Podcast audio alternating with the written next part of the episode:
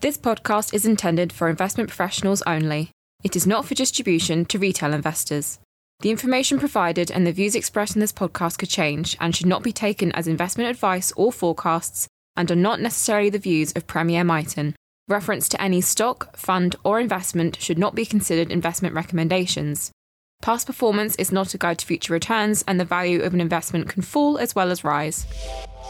You're listening to the Perspective series from Premier Miton, a regular podcast on investment views from Premier Miton's macro thematic multi asset team. I'm Anthony Rayner, and I'm co fund manager with David Jane of Premier Miton's range of macro thematic multi asset funds. In this series, we provide our personal views and individual perspectives across a broad range of investment focused topics based on over 50 years of combined investment experience.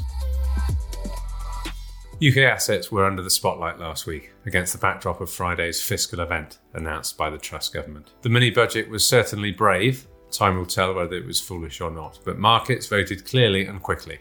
Gilts and sterling fell very sharply. Understandably, there's been much coverage about the detail of the mini budget and the pros and cons in the shorter and longer term. We don't want to repeat that here. Instead, we want to zoom out and put it into a global context, both in terms of the broader global environment and also in terms of constructing global multi asset portfolios. One of the main characteristics of the global environment more recently has been higher rates, driven by the US Federal Reserve in an attempt to contain inflation.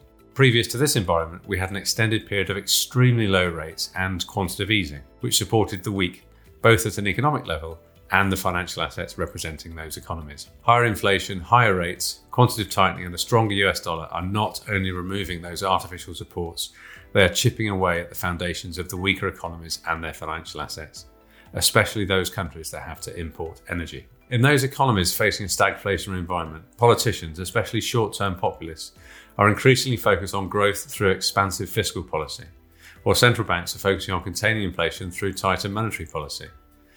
This policy tension is doing nothing for the credibility of central banks or their independence, and is reflected in the behaviour of those countries' financial assets. Last week saw the focus fall onto UK assets, but this environment is not specific to the UK, although it might feel like it if you have a UK centric portfolio. It is about risk assets generally, which brings us to the second point about constructing global portfolios. Going back to first principles, what is risk? Well, it's certainly not a static concept. For example, UK government bonds, the 7 to 10 year, only recently considered to be a safe haven, are down around 30% year to date. Meanwhile, sterling isn't behaving like a typical developed market currency either. Falling when rates go up is more typical of an emerging market currency. Neither is risk static from a relative risk perspective. Not only are gilts losing a lot of absolute value, they aren't moving in a different direction to equities.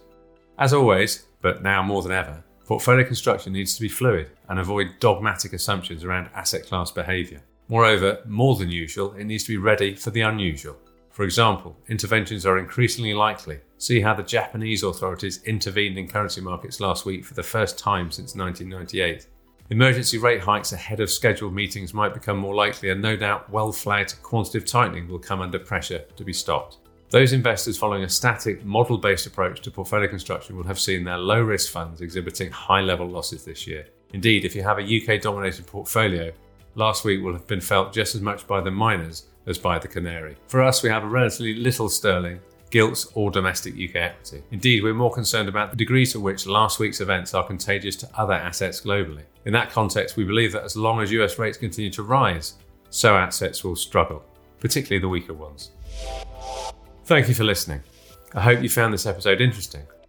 Look out for other episodes in the Perspective series, and to find out more about the macro thematic multi-asset funds managed by myself and David, please visit premiermiton.com slash macro thematic. This podcast has been issued by Premier Miton Investors, which is the marketing name for Premier Portfolio Managers Limited and Premier Fund Managers Limited, which are authorised and regulated by the Financial Conduct Authority.